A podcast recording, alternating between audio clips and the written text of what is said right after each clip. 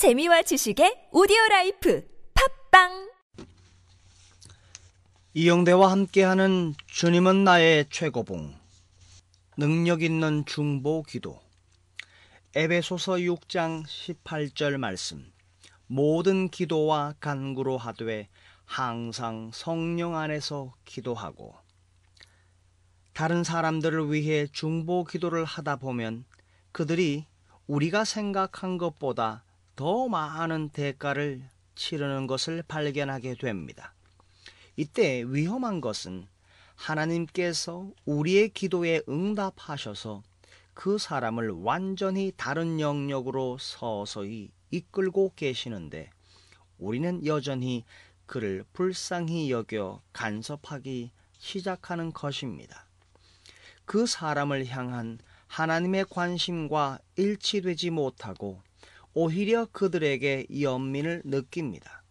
그러면 우리에게는 하나님과의 살아있는 관계는 사라지고 대신 그들을 향한 동정심과 배려만 남게 됩니다. 이것이 우리가 의도적으로 하나님을 질책하는 행위가 됩니다. 우리가 하나님을 완벽하게 신뢰하지 않으면 능력 있는 중보 기도는 불가능합니다. 하나님과 우리의 관계를 가장 많이 파괴하는 것은 개인적 동정심과 편견입니다. 하나님과의 일치가 중보 기도의 열쇠입니다.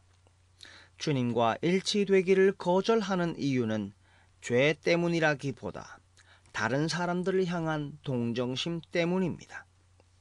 하나님과의 관계를 방해하는 것도 죄보다는 동정심일 때가 많습니다. 다른 사람을 향한 동정심은 우리로 하여금 나는 그 일이 발생하도록 허락하지 않을 거예요. 라고 말하게 합니다.